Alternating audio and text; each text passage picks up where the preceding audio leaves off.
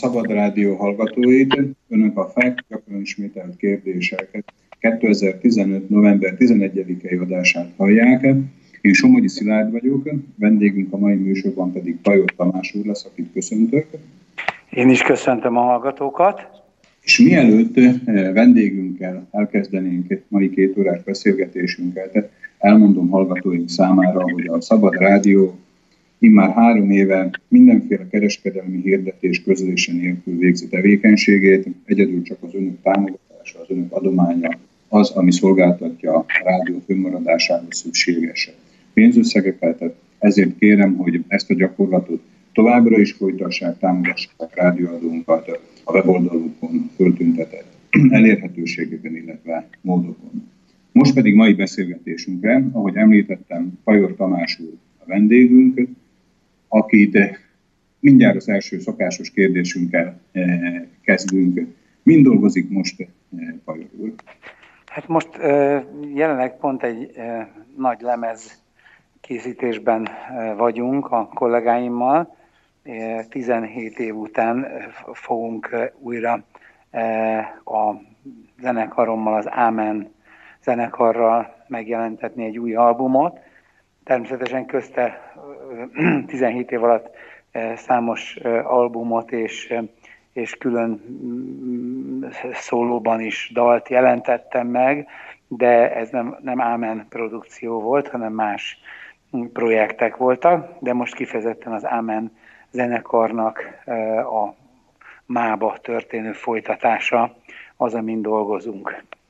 Milyen projektekkel, tehát, vagy milyen tevékenységet végzett ön az elmúlt 17 évben, tehát amit említett, különböző hát, más-más? Tehát például 2005-ben adtam ki a, a Önök Érték című albumomat, ami, ami elég nagy sikerű volt, és elég nagy média vízhangja volt. Tehát nem önök kérték, hanem önök érték. Önök érték természetesen. Ami, ami 17 trekkel jelent meg, és hát általában én, én nem adok ki sűrűn, viszont amit csinálok, azt, azt az egy elég megmunkált és tömény produkció. Ezt követően két évvel csináltam, a, csináltam egy gospel lemezt, aminek az volt a címe, hogy Jézus Krisztus szuperstráda. Jézus Krisztus szuperstráda, tehát nem szuperstráda, hanem szuperstráda. Igen, akkor ezt követően 2010-ben és 2011-ben csináltunk egy gigantikus, világméretű flashmobot, egy keresztény flashmobot húsvét alkalmával. Ami Mit jelent, hogy flashmob? Hogy? Mit jelent ez, hogy flashmob? Flashmob, hát magyarul nem olyan szép a fordítása, villám, villámcsődületet jelent. Igazából azt a műfajt, ami körülbelül a 2010-es évek tájéken kezdte meghódítani a világot, ma már inkább kifutóban van, vagy más több generációs flashmob változatok léteznek. Ez igazából az, amikor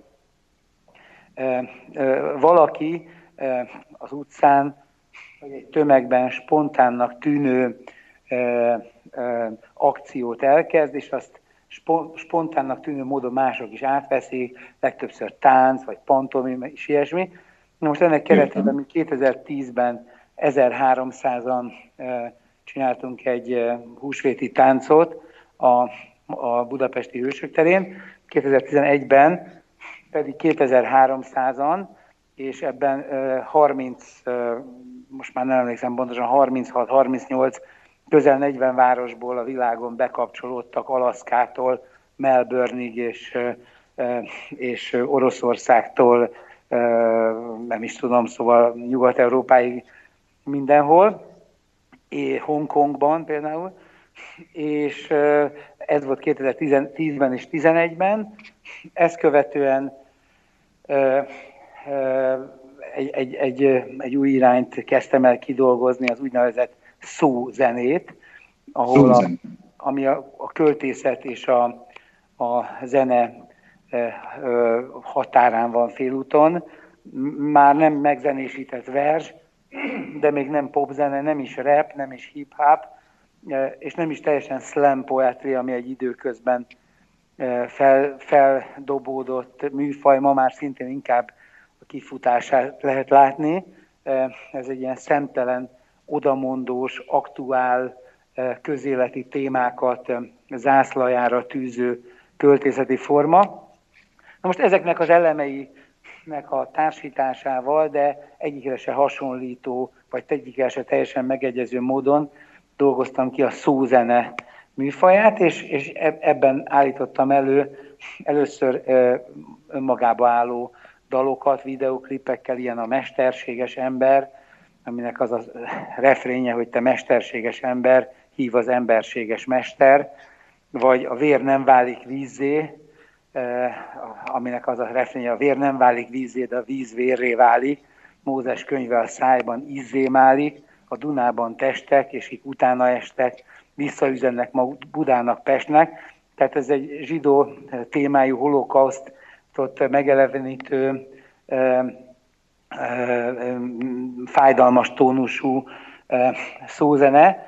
De ha ennél a témánál tartunk, akkor meg kell, hogy említsem a, a Rosenberg Danit, ami az Önökérték albumon jelent meg, de az igazi utóélete az szintén a 2010-es években kezdődött, amikor Koltai Lajos filmrendező, a Sorstalanság nagy sikerű magyar produkció rendezője, a Sorstalanság filmből ráaplikált az én Rosenberg Dani című dalomra egy, egy gyönyörű szép videoklipet, amihez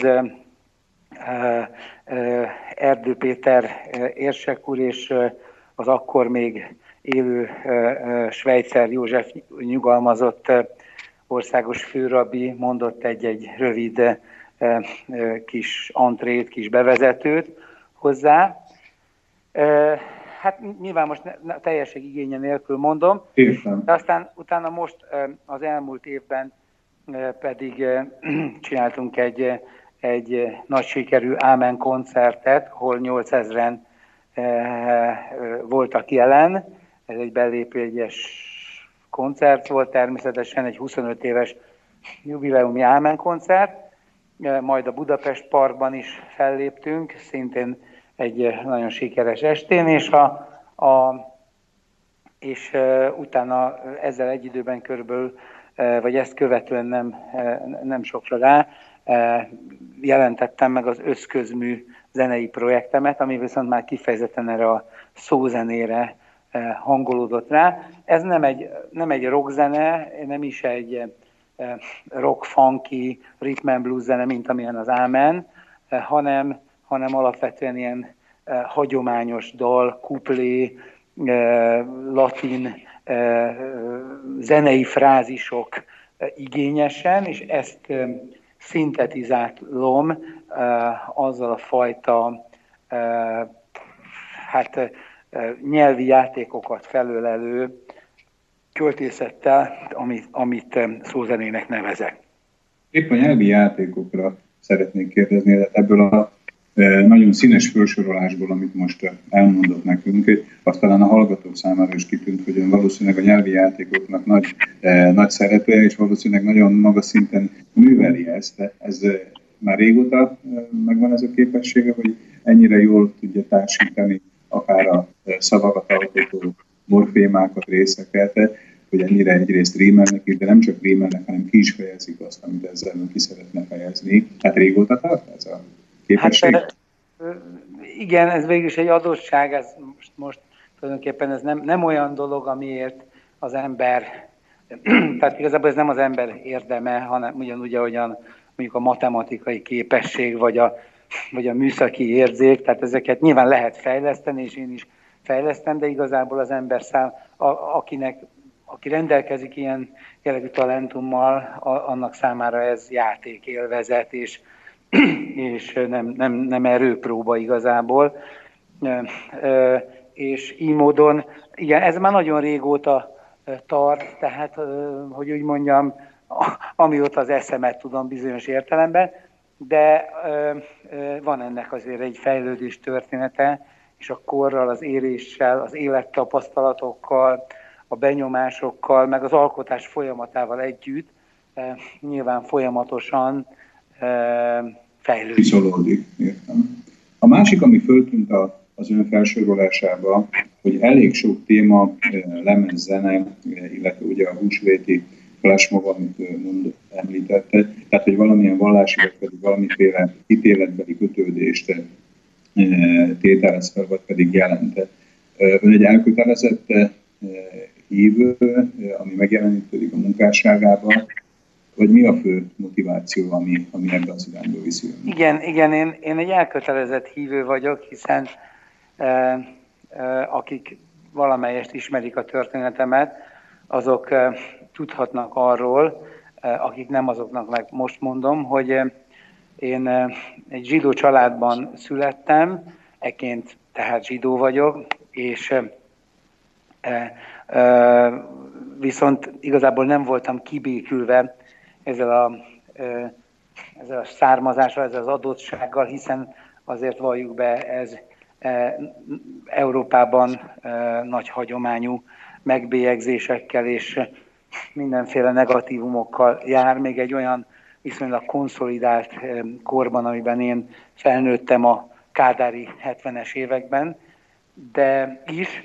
de, de én, amikor a tinédzser korom tájékán öntudatra ébredtem, akkor kezdtem szembefordulni nem csak az engem körülvevő rendszerrel, hanem ezzel a fajta zsidó kispolgári millióvel is, és ennek ellenpontjaként alapítottam meg a Neurotik zenekart 1980-ban, ami az egyik... Megkérdezhetem Pajoró, hogy akkor hány éves volt? Akkor 17 éves voltam, 17, 17 évesen alapítottam. 8 között, és 18 mondjuk, és, és ez volt az első egyik, egy, egyik első ilyen punk zenekar, nem tudtunk igazából zenélni, csak botrányokat okozni, meg lázadni, de viszont valamiképpen a tehetség akkor is bennem volt, és ezt jelzi, hogy azóta eltelt évtizedekben kiderült, hogy az akkori dalaim, vagy inkább a későbbi 80-as évek közepére tehető dalaim, hát nagyon-nagyon nagy generációs kiterjedésben voltak, szóval okoztak hatást, és hatottak a, a nemzedékemre. E, ebben... Tehát annak ellenére, hogy saját állítása szerint sem voltak túlképzettek zeneileg, tudtak egy olyan hatást gyakorolni, hogy nem csak a közvetlen nem, nem a zene volt a lényeg, eleve a, a, a punk és az új hullám az egy, az egy antikultúra volt. Az antikultúrán belül is antikultúra, mert bizonyos értelemben maga a rock and roll is egy antikultúra. De az még az antikultúrán belül is antikultúra volt, anti-antikultúra, tehát így módon nem, nem azt mondom, hogy elvárás szintű volt a, a zenei barbarizmus, vagy dilettantizmus, vagy, vagy minimum kócosság, fésületlenség és, és hozzáértés hiánya, de, de azért nem ártott ez sem. De igazából itt a jelenség volt a lényeg, és az attitűd.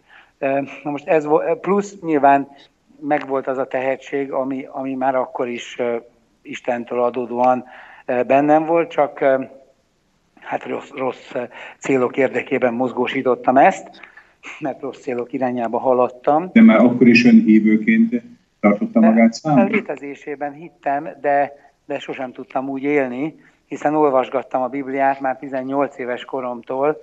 Tehát akkor, amikor zenélni hát, kezd, És ugye? zsidó létemre meg volt bennem az a meggyőződés, hogy, hogy Jézus egy élő személy, és egyszer majd találkoznom kell vele, tehát akkor nem csak az új szövetségi részt olvasta, hanem az új szövetséget is. Igen, sőt, főleg az új szövetséget, óriási hatást gyakorolt rám Jézus személye, de nem tudtam úgy élni. És így teltek az évek, és aztán... Ne haragudjon, hogy közben, hogy nem tudott így élni.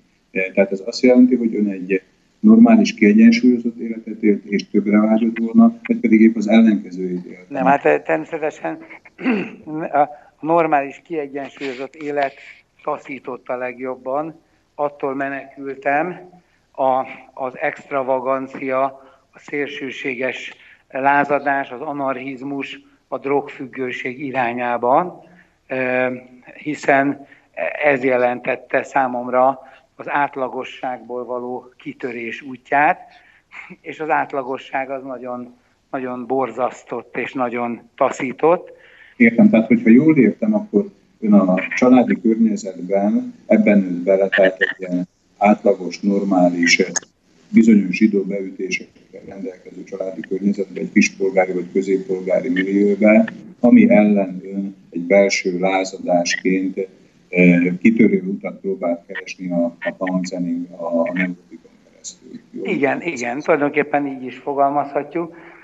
És e, e, hát ahogy itt teltek az évek, én egyre jobban idézőjelben beleértem ebbe a, ebbe a szerepkörbe, és egyre Eh, hát úgymond hitelesebben interpretáltam azt, amit, amit előadtam, és eh, ekkoriban, 1986-ban kezdte el, kezdtek el egy játékfilmet, egy mozifilmet forgatni velem és a zenekarommal, Xantus János avantgard filmrendező forgatta ezt a filmet, ami javarészt ennek, a, ennek az underground New Wave punk életformának a bemutatása volt, tehát tele spontán improvizatív jelenetekkel, de lettek volna benne előre meg uh, uh, rendezett gegek is,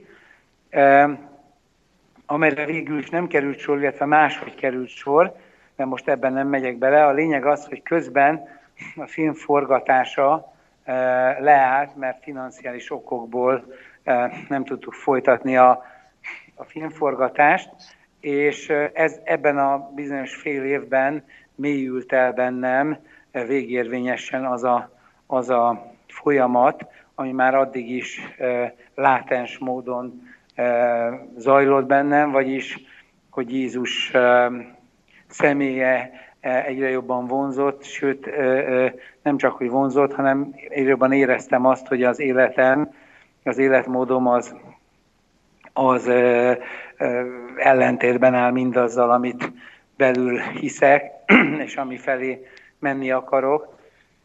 És ekkor hallottam először arról, hogy van olyan kereszténység, ahol ahol csodák történnek, gyógyulások, démonűzések, ahol Isten ereje jelen van, és akkor hallottam erről először a hídgyülekezetéről, ahova elmentem, és egy imán keresztül befogadtam Jézust, és meg is keresztelkedtem, és azóta is ebbe a karizmatikus gyülekezetbe járok, a hídgyülekezetébe, és így módon a film befejezése, amelyre akkor lett újra pénz, amikor én e, megtértem, e, akkor a film befejezése is már arról szólt, hogy ezt az egészet elmondom az embereknek a filmen belül.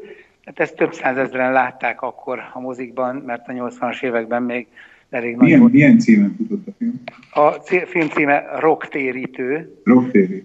E, és ezt több százezren látták akkor a mozikban, és végül több millióan, a, mert számos televíziós csatorna az évtizedek során ezt többször játszotta. Most még hozzáférhető film? Tehát, hogyha valaki a beszélgetésünk alapján szeretné ezt megnézni. Szerintem a Youtube-on is rajta van valahol, de jelenetek mindenképpen vannak belőle, de talán az egész is rajta van.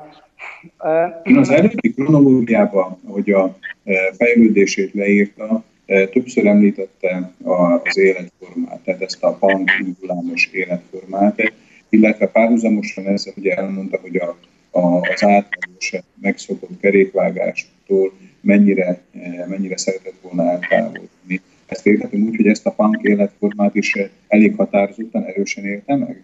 Tehát, hogy nem egy, nem egy, nem egy hát ez, ez, ez, ez, ez, ez, ez olyannyira, hogy tényleg a mindennapjaink része volt a totális alkoholizálás, önpusztítás, e, közbotrányokozás, jelenetek rendezése, amiket mi egyfajta performance-nak e, fogtunk feltenni. Folyamatos performance próbáltuk alakítani az életünket, ami ami, ami, ami a félig meddig a, a garázdaság, a köztörvényes bűnözés és a... Tehát ezek egy ilyen nyilvános helyen... És az alternatív művészet elemeit ötvözték. Ezek a...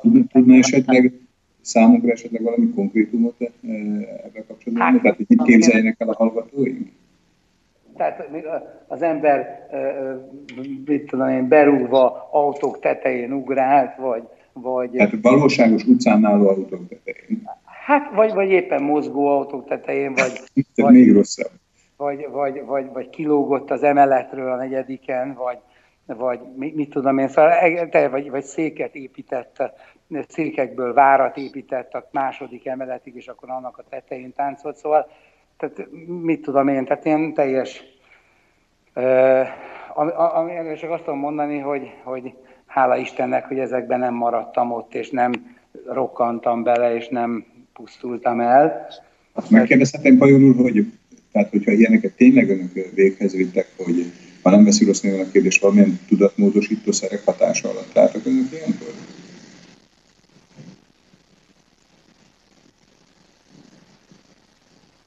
Tehát, hogy valamilyen tudatmódosító szerek hatása alatt voltak?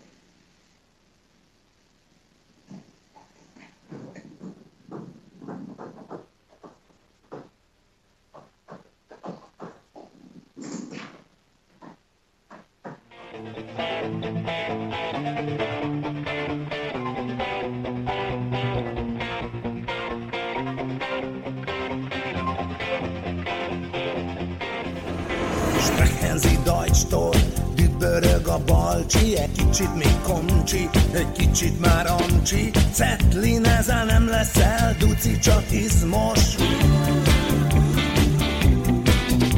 Jaj, de jó, hogy véget ért a szocializmus.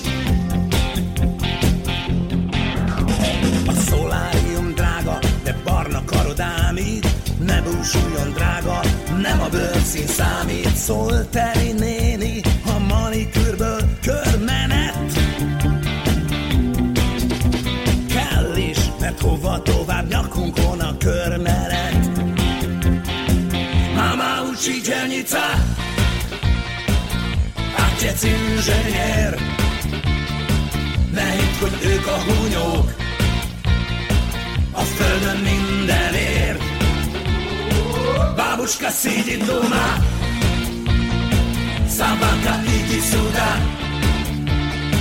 Itt marad 75-ből A mi kis diktatúránk. A fotter piarista, de materialista. A mutter szeme tiszta, pedig ő is volt tisztag Összepiszkolt unoka, kezében egy klassz Barbie Lassabban egy kicsit, de pusztító, mint Klaus Barbie. A kredenc már ócska, fiókja zsanéros Fölött a poszter, Rio de Janeiros. Mari egyet kér, évi 20 milliót. Lenni görög diplomát, de nem lenni idiót. Mama uczytelnica Otec inzsenier Ne hidd, ők a hunyók A földön mindenért. Babuška sídi doma Szabáka így is szudá Itt marad 75-ből A mi kis diktatúránk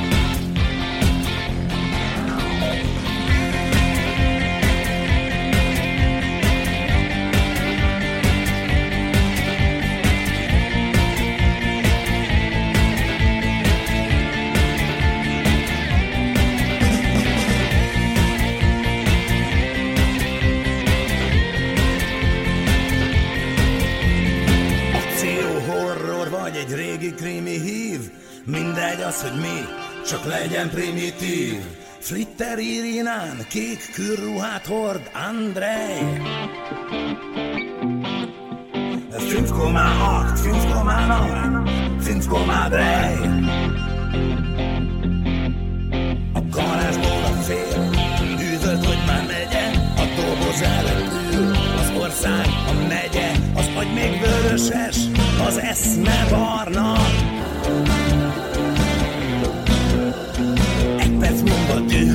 Az eszmeralda. Mama dzielnica, ojciec inżynier. Ne hidd, hogy ők a húnyók, a földön mindenért. Bábuska szígyi doma,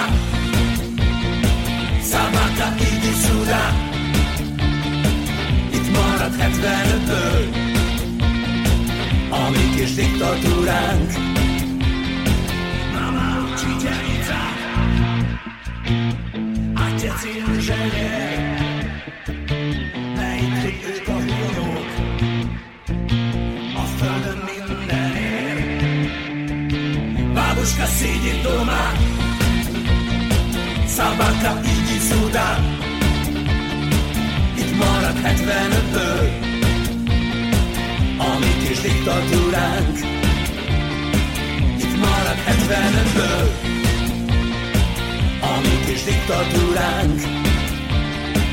Itt marad 75-ből, a mi kis diktatúránk.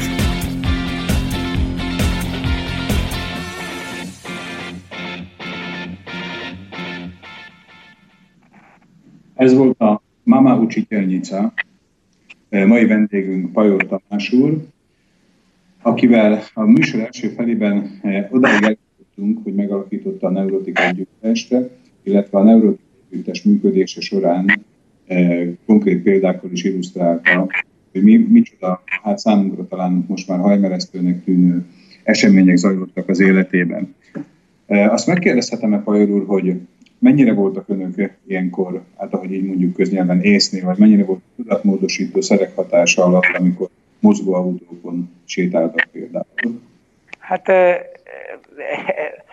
nyilván ennek megvan az irodalma, hogy a különböző tudatmódosító szerek miként stimulálják az agyat, hogyan hatnak az emberi pszichére, e, sőt, meggyőződésem szerint nem, a, nem csak a pszichére, hanem a, a, a, az emberi szellemre is, az embernek a legmélyebb rétegeire is, hát nagyon-nagyon deformálják azt, és egy, egy extatikus állapotot hoznak létre, amiben persze nyilván nagyon szélsőséges esetben, és ez gyakran előfordul a különböző kábít, típusú kábítószereknél, az ember sem egy, abszolút nem tud magáról, de egy részleges kontrollvesztés az tulajdonképpen folyamatos, hiszen pont ezért is nyúlnak az emberek ilyen tudatmódosító szerekhez. Azt megkérdezhetem, hogy önök mit használtak? Hát mi úgynevezett politoxikomániásak voltunk, tehát ne, alapvetően nem egyszer függőségében, hanem, hanem a, ezeknek a különböző kombinációjában nek a függőségében voltunk. A, a végén már az ópium származékokat is beleértve, de hát a, a marihuána, a hasis, az rendszeres volt, időnként LSD, időnként amfetamin és egyéb származékok, és az ópiumnak különböző e, válfajai e, keverve e, alkohollal, és mind, mindezt néha, mármint az ópiumot, meg esetleg más dolgokat is néha intravénásan, néha gyomron át, és hát ezeknek a mixtúrája, ami, ami hát különösen veszélyes volt, sokszor sterilizálatlan formában, és, és, és mindenféle más nagyon destruktív. Tehát, tehát minden megtettek azért, hogy minden nagyobb rizikó között kelljen szalomozniuk.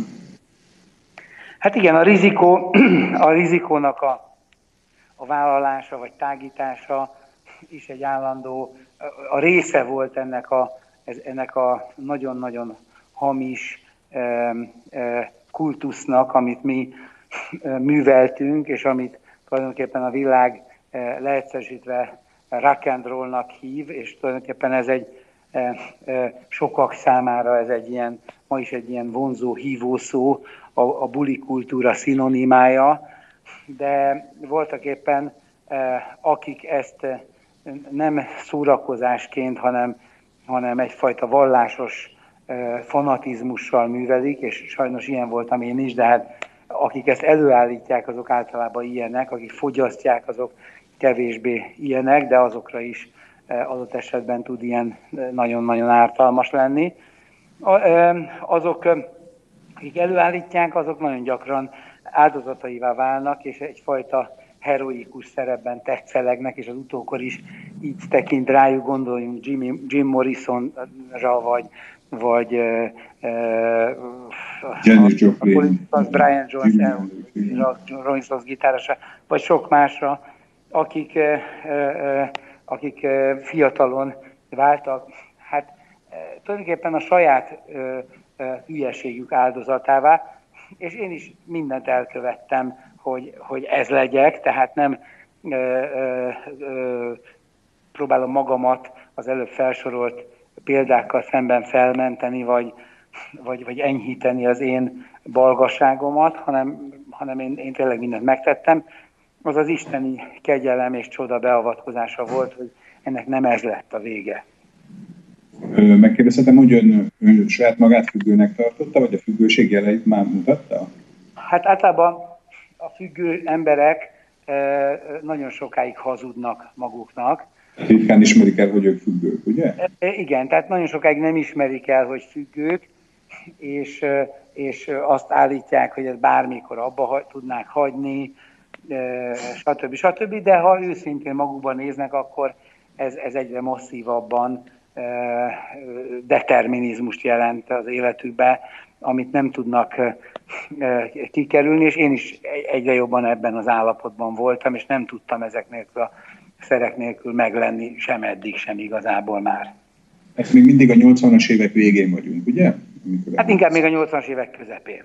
80 egy, egy fiatal embernek Budapesten, a 80-as évek Magyarországán hozzá tudod jutni ilyen szerekhez? Tehát mennyire volt ez a... Ez tulajdonképpen mindenféle kábítószernek a, a, vagy a legtöbb kábítószernek a törzs vegyületeihez, tehát a legfőbb alkotóeleméhez hozzá lehetett jutni, egyrészt házilagos előállításban, másrészt e, hamis receptekkel e, kiváltva azokat a patikából, harmadrészt időnként akár még becsempészett, de ez, ez ritka volt akkoriban dolgokon keresztül is. Tulajdonképpen ez is egy szerencsés dolog volt az én életemben, hogy mire mire már a, a kábítószer kereskedelmi szinten megjelent Kelet-Európában, addigra én hála Istennek megtértem, és teljes mértékben hára, hátat fordítottam ennek, és így módon ez a, ez a még veszélyesebb vonulata az egésznek nem talált már el. De a kérdésre visszautalva, igen, tulajdonképpen minden legfőbb dologhoz hozzá lehetett jutni. És Köthető ez valamilyen konkrét eseményhez, tehát egy dologhoz, vagy pedig egy gondolat, dologi sorhoz az ön megtérése. Tehát pontosan fel tudja idézni azt, hogy igen, aznap csütörtökön fél tizenkettőkor világosodott meg előttem a tudatom, vagy pedig inkább ez egy hosszabb történet volt? E, egészen pontosan fel tudom idézni, szinte minden részletét a mai napig, a megtérésemnek is, de az oda vezető útnak is nagyon sok állomását, és azokat a legfőbb isteni érintéseket, amelyek elvezettek oda. Hát ugye én, ahogy mondtam, gyakran olvasgattam a, a, a Bibliát, ezen belül is Jézus szavait, és mindig ilyenkor nagyon erős késztetést éreztem, hogy felé mozduljak, de tudtam, hogy akkor mindennel le kell számolnom, ahogy akkor élek. És volt olyan, amikor bementem katolikus templomba, hogy, hogy megtérek, és elmondtam a ott lévő papnak, hogy én zsidó vagyok és szeretnék megkeresztelkedni, aki az órájára e, e, nézett, és azt mondta, hogy majd jöjjek vissza szeptemberben. E, de volt olyan is, hogy egy átbulizott éjszaka után a templom lépcsőjén sírtam, és különböző más olyan isteni érintésekre is emlékszem, amelyekről ma is azt tudom mondani visszamenőleg, hogy Isten vonzott magához. És Azért sírt a templom lépcsőjén, mert megbánást akarta, tehát megbánást Megbánásra eljutottam, vagy a megbánás elkezdődött, de nem tudtam tovább lépni. Tovább lépni akkor tudtam, amikor amikor először találkoztam a hídgyülekezetében olyan hívőkkel, akik ténylegesen bibliai mércével újjászülettek, és, és el tudták nekem mondani, és be tudták mutatni a saját életükön keresztül is Jézus Krisztus követésének az útján, és ezekre, ennek az elemeire, mozzanataira is szinte legapróbb részletekig emlékszem. Emlékszem, ahogy egy-két barátom megtért körülöttem, és emlékszem, ahogy hárman barátokként azon beszélgettünk, hogy elmenjünk-e Budaörsre, mert ott volt akkor a gyülekezet központja, vagy pedig, vagy pedig ne, és akkor szavaztunk egy titkos szavazással egy kis cetlin, és kettő egy arányban úgy döntöttünk, hogy elmegyünk. Emlékszem arra, amikor, amikor az, az ott lévő Isten tiszteletről végül is elmenekültem, mert éreztem, hogy, hogy, hogy ez, ez egy változás elé állít, de két hét múlva, mikor már nem tudtam eh, más tenni, hanem egyszerűen megadtam magam Istennek, visszatértem, és tényleg befogadtam Jézust. Emlékszem arra, amikor az első, egyik első késztetésként hazatértem a feleségemhez, akivel hosszú évek óta együtt éltünk, de hát állandóan szakítással értek véget az együttélési Ön ezt a bankos időszakot, ezt már nősemberként élte meg? Hát, úgymond élettársamként éltünk, de, de, de feleségemként tekintettem rá, de ez nem volt formálisan így. De hol együtt, hol külön éltünk, ekkor is éppen külön és emlékszem, amikor hazamentem, és elmondtam, hogy mi történt, és kiderült, hogy a feleségem tőlem teljesen függetlenül egy héttel korábban szintén megtért, mint egy melyik, melyik isteni jelet szolgáltatva arra, hogy ez tényleg eh, az Úr kezenyoma az életünkbe. Szóval rengeteg részletet tudok elmondani. Emlékszem, Felesége a... melyik egyházban tért meg? Ugyanúgy a híd gyülekezetében, ugyanabban a gyülekezetben. Tőlem teljesen... öntől függetlenül? Mert nem is tartottuk a kapcsolatot. Hát öntől függetlenül ugyanahoz az egy házhoz jutott el a felesége is. Igen, igen, igen, igen, pontosan.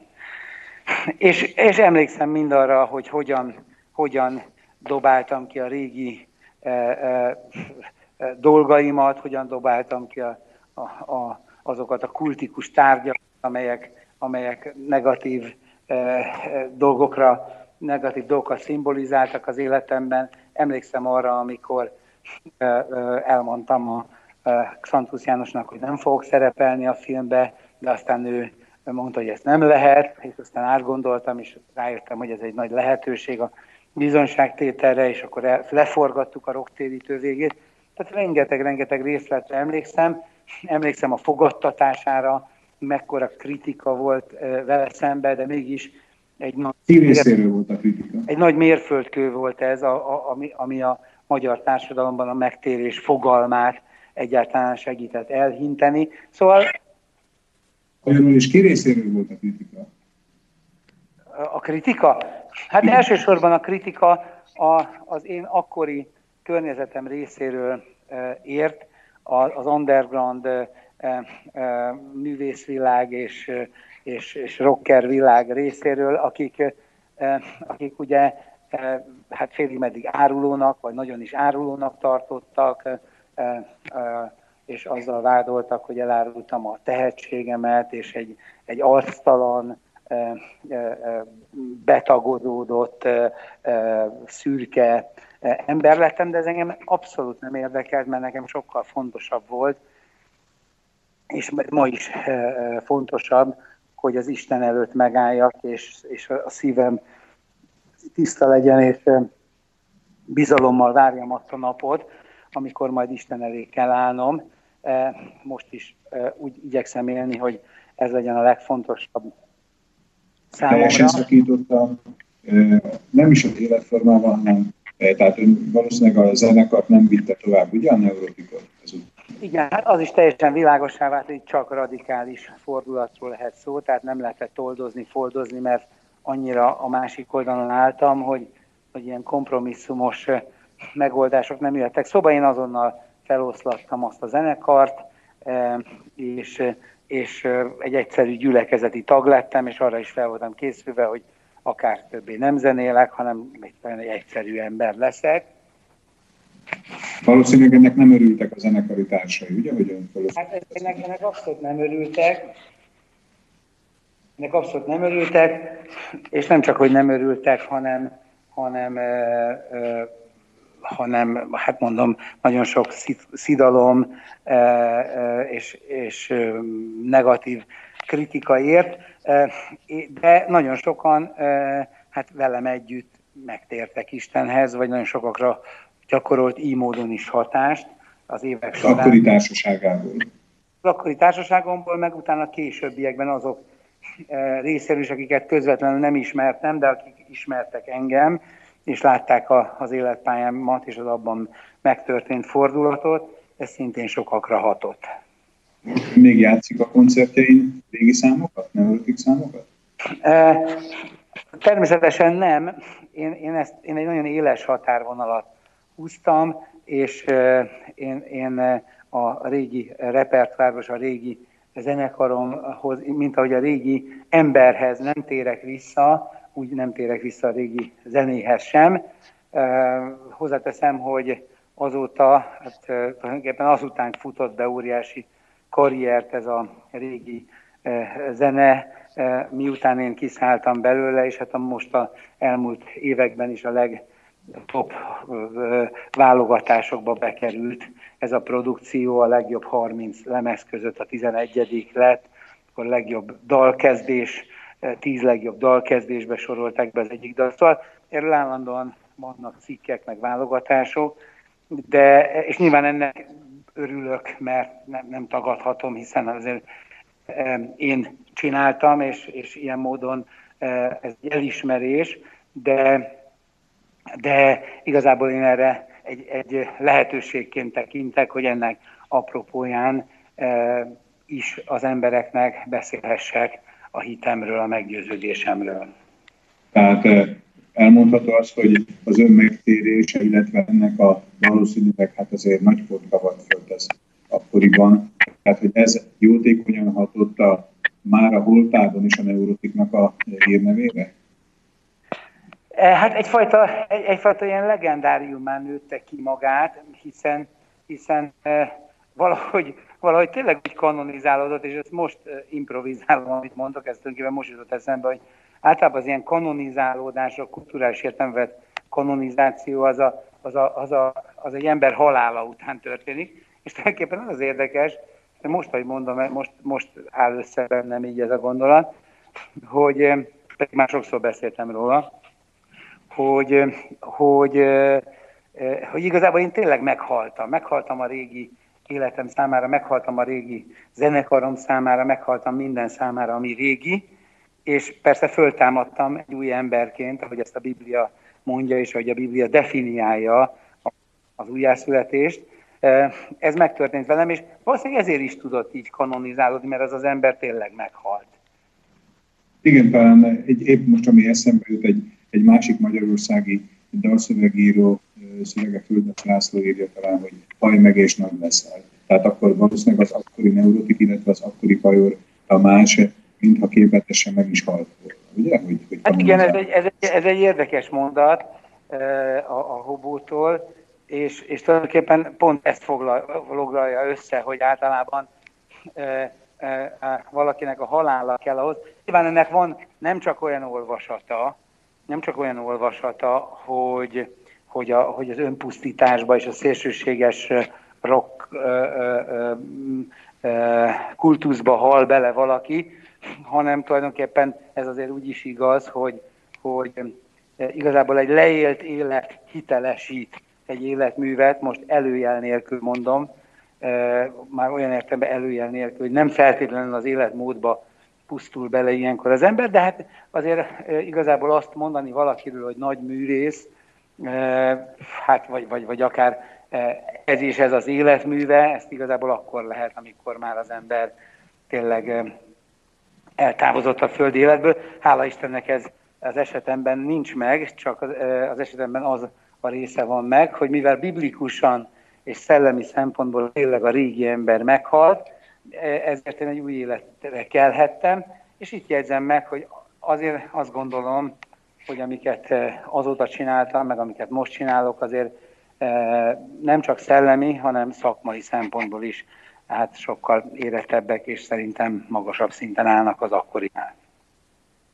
Talán, talán hogyha pozitívan fogjuk fel a dolgot, önnek néhány év is elég volt arra, hogy a neurotikus időszak, tehát hogy be tudja bizonyítani, ennyi év eltelte után is, hogy életképes, illetve hogy, tehát, hogy ma is pozitívunként, ahogyan említette, különböző listákban tartják számon. Hát Tart ön még abból a társaságból a kapcsolatot az emberekkel? Ez egy érdekes kérdés. Nagyon sokan az akkori környezetemből, hát ugye akkor nem, nem jól reagáltak erre. Persze voltak akkor is, akik üdvözölték ezt, és, és a, a, a megmenekülésem egyedüli eszközeként tekintettek erre az életforma változásra, de voltak olyanok is, akiknek ez nem tetszett de azóta azok közül is nagyon sokan ezt átértékelték, és nagyon sok olyan emberrel eh, kellemes és barátságos a viszonyom, akivel akkor eh, feszült volt, és eh, némiképp ellenséges. Csak valószínűleg azért ezek a tüskék meg is maradtak, ugye? Nem, épp az az érdekes, hogy nagyon sokakból az élet, az évtizedek, nyilván az élettapasztalat, az érés, és hát azért én magam is értem emberileg is, meg ők is, meghaladták ezeket a, ezeket a tüskéket. Nyilván van egy-két ember, aki, akiben ez mai napig fennáll, de hát mindenki számára nem lehetünk elfogadni. Az, amikor ön megtérést, illetve újjászületést említ, konkrétan mire gondoljunk? Hát én konkrétan arra gondolok, amit a Biblia mond e, e, ebben a, ebben a tárgykörben, és ez igazából nem más, ahogy Pálapostól fogalmazza ezt meg a, Róma beliekhez írt levélben, hogy e, Jézus Krisztus halálával, eltemettetésével és feltámadásával azonosulunk. Tehát Jézus egy egyedülálló személyiség, aki egyszerre ember és egyszerre az élő Isten is, az emberi mi voltát, azt igazából mi értünk vette fel, öltözte fel magára, de teljességgel ember lett, és kiüresítette magát az isteni dicsőségéből, és azért lett emberré, hogy rajtuk embereken segíteni tudjon, hiszen a Biblia első lapjain megismerkedünk azzal a tragédiával, ami az ember bűnbeesését és az Istentől való elszakadt állapotát, és a, bűn, a bűnbeesés számos következményét mutatja be, és a bűn következménye a halál, de a halál előtt, vagy a halál megtörténte előtt a betegség, a szenvedés, az igazságtalan társadalmi berendezkedés, és a többi, és a többi. És Jézus a proféták, az ószövetségi zsidó proféták által megjövendőlt időben és helyen és módon jött el, és a földi szolgáltának a csúcspontjaként azonosult azzal az elesett, nyomorult állapottal, amit Ádám és Éva bűnbeesése hozott létre mindannyiunk személyes életében, és mindannyiunkkal személyesen azonosult, és személyesen vette föl mindannyiunknak minden bűnét, minden kedves rádióhallgatónak a bűnét is, és az enyémeket is, és, és, ez, és az, az ő szenvedése, amely messze-messze felülhalad minden emberi elképzelést, és nem olyan volt, mint az erről alkotott képzőművészeti tárgyakon, hanem borzalmasan össze volt verve, és el volt torzulva, és a belső lényege az meg ábrázolhatatlan, mert a világ minden borzalma rákerült, a világ történelem minden borzalma Jézus Krisztusra, és meghalt, és lement a, a, a pokolnak is a legalsóbb részeire, de mivel ő benne semmilyen bűn, semmilyen olyan cselekedet nem volt, ami miatt a pokol jogi szempontból magába tarthatta volna, ezért harmadik napon testben feltámadott, és ezzel utat nyitott számunkra is a feltámadásra. Na most, hogyha valaki... úr, engedjen meg egy pillanatra. Ön annyira megragadóan beszél. Befejeztem, csak hogy a igen. nem is a kérdése. Tehát ha valaki ebben hisz, e, és ezt a szívében elhiszi, amit most elmondtam, vagyis, hogy Jézus meghalt a bűneinkért, eltemettetett és feltámadott a megigazulásunkért, és ezt a szájával megvallja, kimondja, és segítségül hívja Jézus Krisztus, az az ember üdvözül, az az ember újjászületik, elindul benne az újjászületés folyamata, amit folytat a, a vízben való alámerítkezésben, és a Szent Szellemmel való beteljesedésben. Tulajdonképpen vázlatosan ezt jelenti az újjászületés, és itt, itt van a pont. Köszönöm. Ön annyira megragadóan és jól érthetően mondta el azt, amit én mondott, hogy meg kell, hogy kérdezem, hogy ön gyakorló hívőként, tisztán csak hívőként vesz az egyháza életében részt, vagy pedig valamilyen funkciót is betölt? Nem, hát én 1990-től, tehát igazából három évvel a megtérésem utántól én teljes időben szolgálok is a hídgyülekezetében prédikátorként, de nem csak prédikátorként, hanem a gyülekezet zenei, szövegírói, kreatív munkásságában is tevékenyen részt veszek, média szolgálatában is részt veszek, és, és természetesen a fő foglalkozásomnak pontosan azt tartom, amit az előbb is tettem, vagyis hogy erről a, erről a minden, minden emberi dolgot és, és művet és, jelen, és minden dolognak a jelentőségét messze felülmúló személyről és eseményről beszéljek az embereknek. Tehát ön most teljes ényével, teljes egészével az egyháznak dolgozik, tehát az egyházon belül dolgozik. Hát igen, az egyháznak, de az egyház fogalmát is szeretném hát az előzőekhez hasonlóan konkrétizálni és, és aktualizálni, hiszen ugyanúgy, ahogyan a, ahogy Jézus Krisztus személyéhez számos történelmi forma, rituálé, hagyomány, tradíció ragadt, amely, amely messze nem azonos Jézus Krisztus személyével, sőt, egyes esetekben pontosan az ellentéte, és nagyon-nagyon távol áll tőle. Ugyanúgy igaz ez az egyház fogalmával kapcsolatosan is. Az egyház az nem egy konkrét történelmi felekezetet jelent, vagy egy konkrét szociológiai mereven körülhatárolható közösséget, tehát így módon nem is a híd gyülekezetét jelenti, meg nem is más felekezetet jelent, hanem az egyház az olyan embereknek a közössége, akikben az újjászületés, ahogy az előbb elmondtam, valóságosan végbe ment, és, és így módon azt, hogy ez kikben ment végbe valóságosan, ezt igazából maga az Úr tudja, és ezt jelenti ki Pálapostól abban, amikor azt mondja, hogy ismeri az Úr az övéit, és igazából ez a fontos, hogy az övéi legyünk, és ezeken ez messze áthúzódik felekezeti határokon, nemzetiségi országhatárokon és mindenen.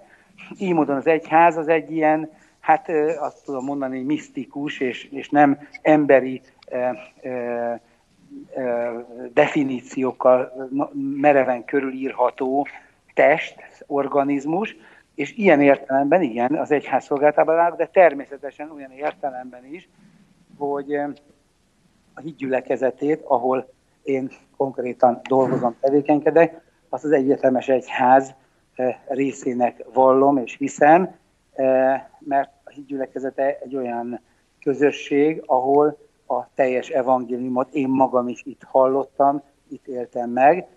Tehát annyiban azért az én meggyőződésem szerint különböznek az egyes felekezetek, hogy, hogy hogyan viszonyulnak a teljes evangéliumhoz, és ezért megkülönböztethetünk teljes evangéliumi vagy karizmatikus gyülekezeteket, illetve eh, hát eh, különböző eh, történelmi felekezeteket, amelyek az én olvasatomban, az én aspektusomból nézve kevésbé hirdetik a teljes evangéliumot, hanem inkább a teljes evangélium és különböző hagyományok elegye jellemző tevékenységüket. Én ezért vagyok a hídgyülekezete tagja, de még egyszer mondom, azt vallom, hogy a, a, az egyetemes egyház az nem korlátozódik felekezetekre.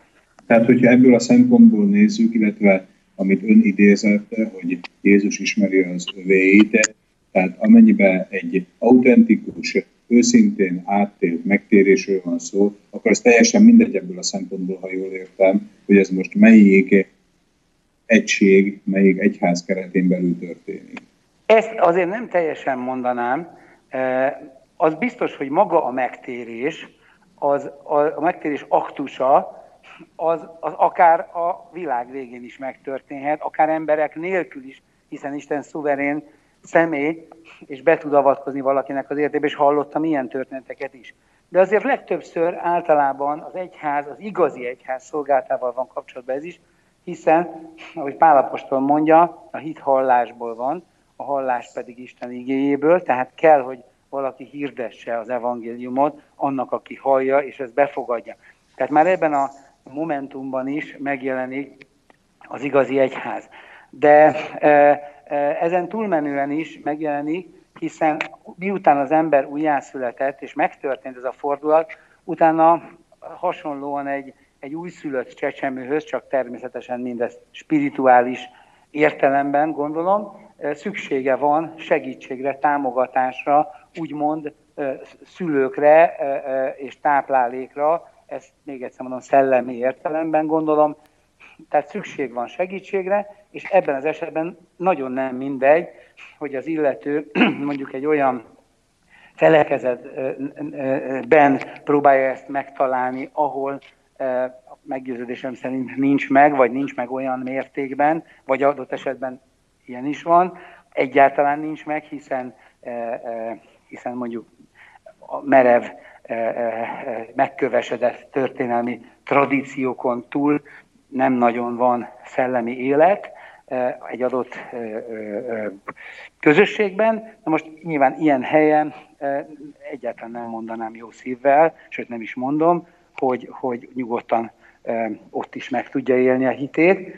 Persze, mivel még egyszer mondom, Isten szuverén, tehát bármi meg tud tenni, de azért ha abból indulunk ki, hogy mi az Isten tökéletes akarata és rendes bánásmódja, és, és általános bánásmódja, akkor, akkor azért azt elmondhatjuk, hogy fontos, hogy legyen egy olyan közösség, ahol a, az ige hirdetés élő, ahol a Szent Szellemmel közösségben lehetnek, ahol tényleg az új szövetségi minta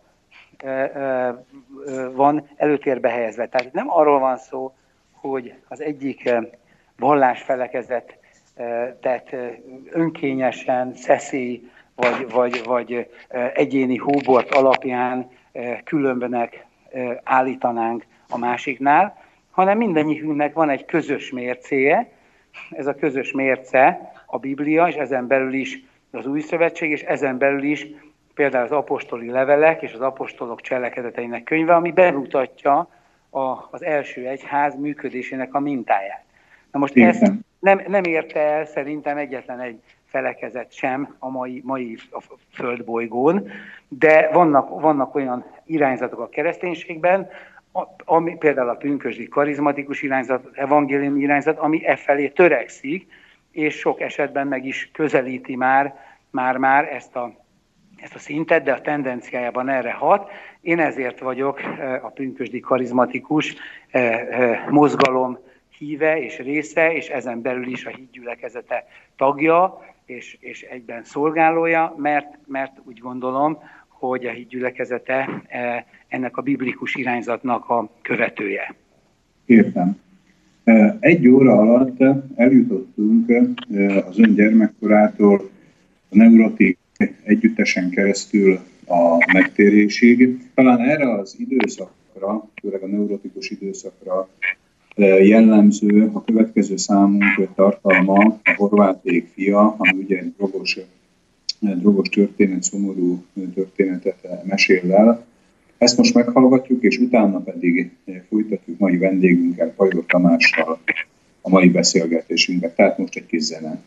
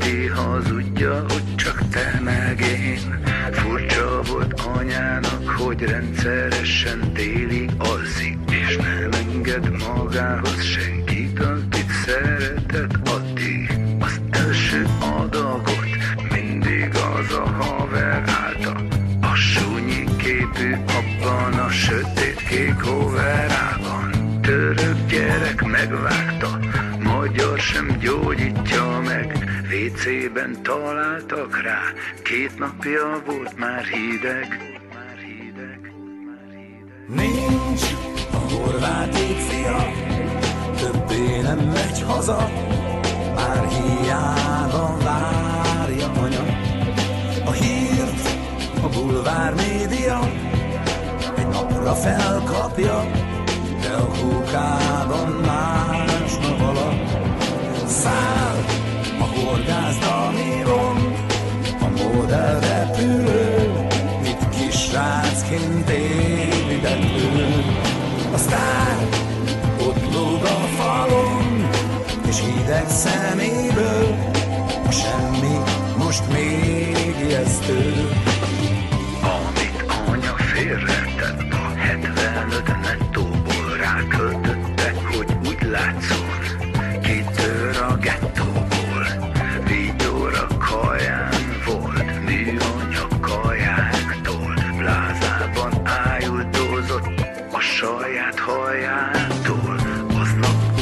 Úgy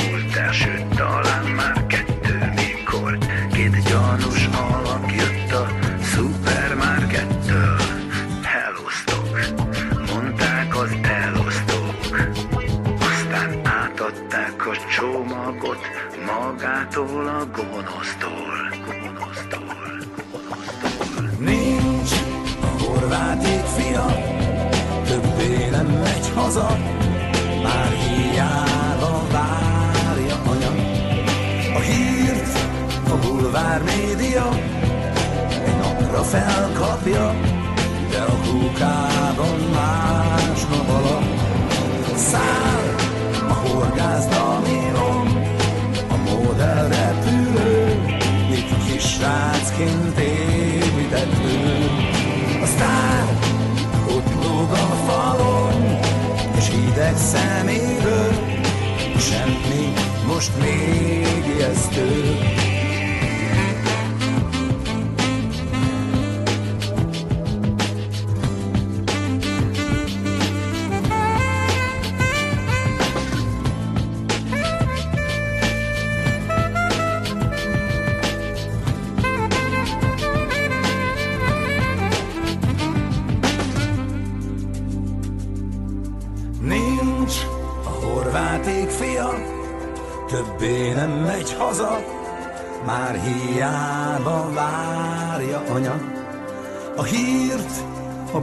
Bulvár média egy napra felkapja, de a kókában másnap alatt száll a horgászdalmíron, a modell repülő, mit kis srácként épített ő.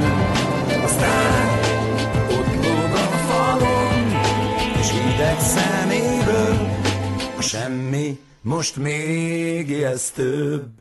Szabad Rádió FEG gyakran ismételt kérdések című műsora, mai vendégünk Pajor Tamás úr.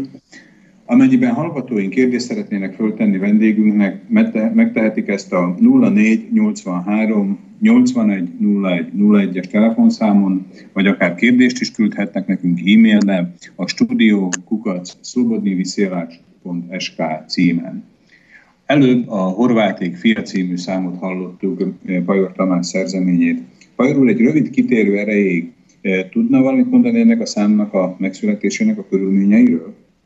Először is eh, a dalnak ketten vagyunk a szerzői, Szentkirályi György eh, zeneszerző barátom, aki egyébként az egész munkásságomat végig kísérte, még az Ámen előtti időkből is, akkor is már együtt zenéltünk.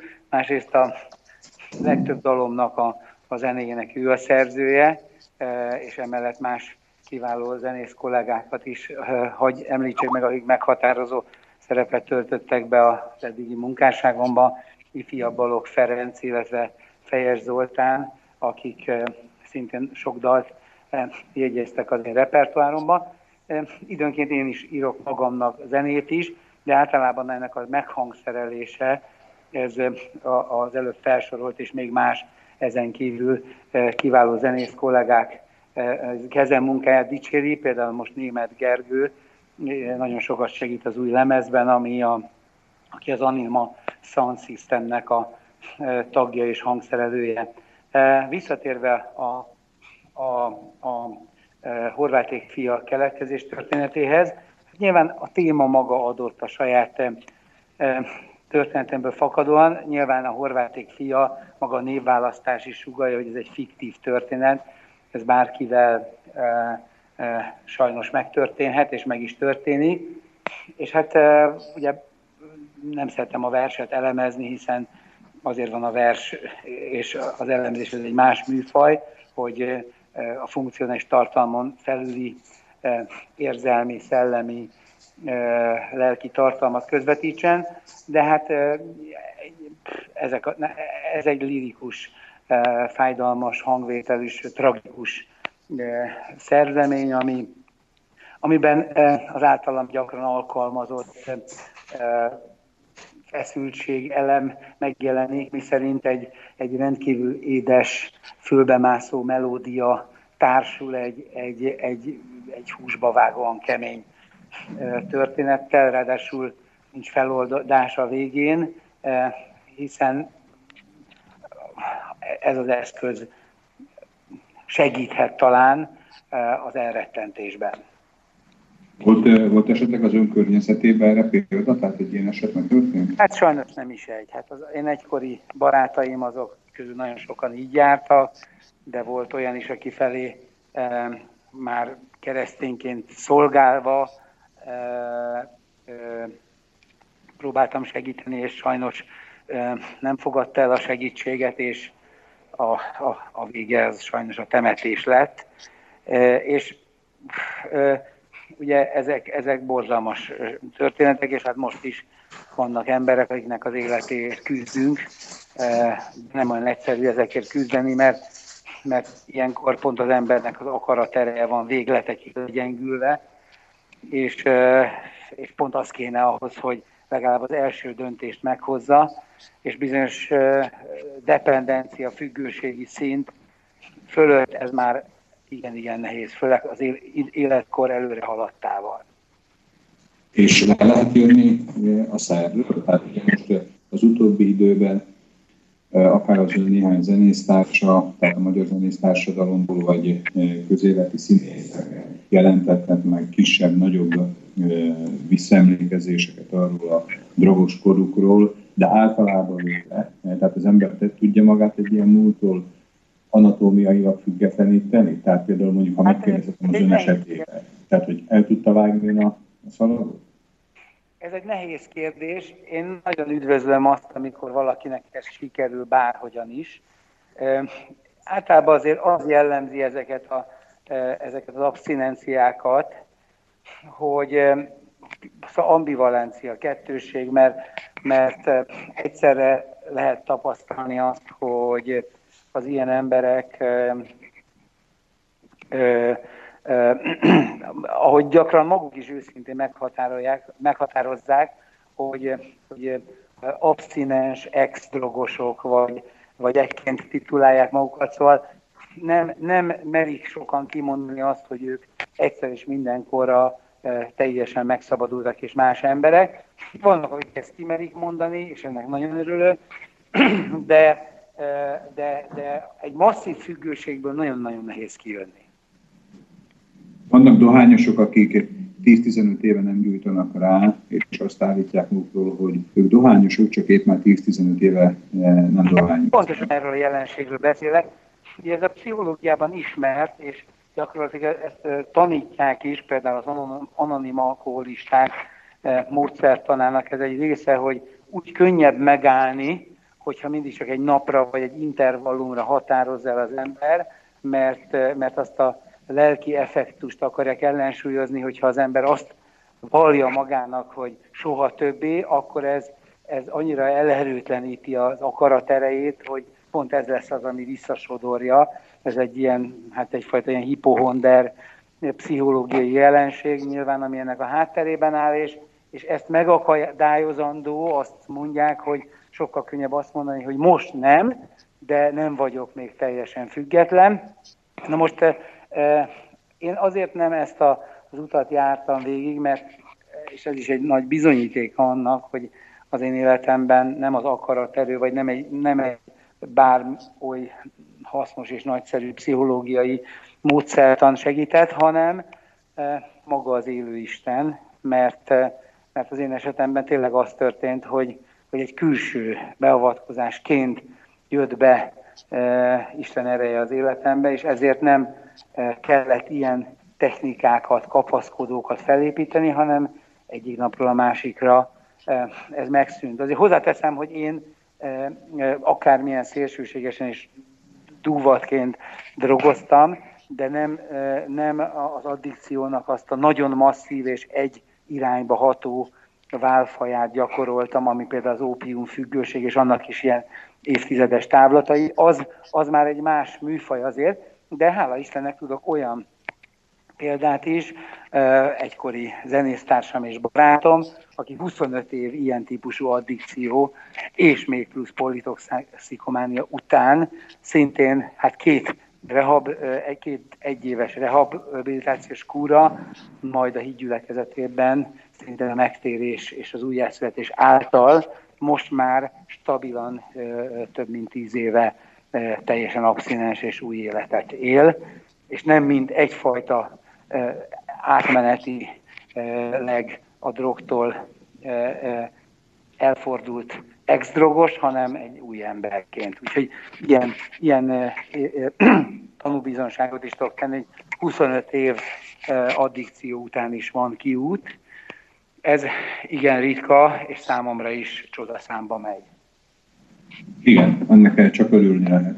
Lehet, hogy az önök javát szolgálta, hogyha mondhatunk egy ilyen idézőjelbe, az, hogy 89 után, amikor ugye megnyíltak a piacok talán a drogkereskedelembe is, tehát hogy a úgynevezett nehéz drogokhoz önöknek a hozzáférése talán nem volt annyira könnyű? Ez mindenképpen segített, de még egyszer mondom, a nehéz drogok kereskedelmi elérése volt lehetetlen akkor, de Igen. a, a nehéz drogok nem voltak elérhetetlenek, hát időnként morfiumhoz is hozzájutottunk, de, de ami leggyakrabb volt, ugye az az ópium, a nyers ópiumnak a, az intravénás használata, illetve gyomron át történő használata, ez, ez, ez adott volt akkor is. És ugye a heroin maga is ópium származék, hát nyilván az egy még nagyobb függőséget eredményez. Nagyon sok művész inspiráló erőként nyúl, vagy pedig emlegeti a e, tudatmódosító szereket.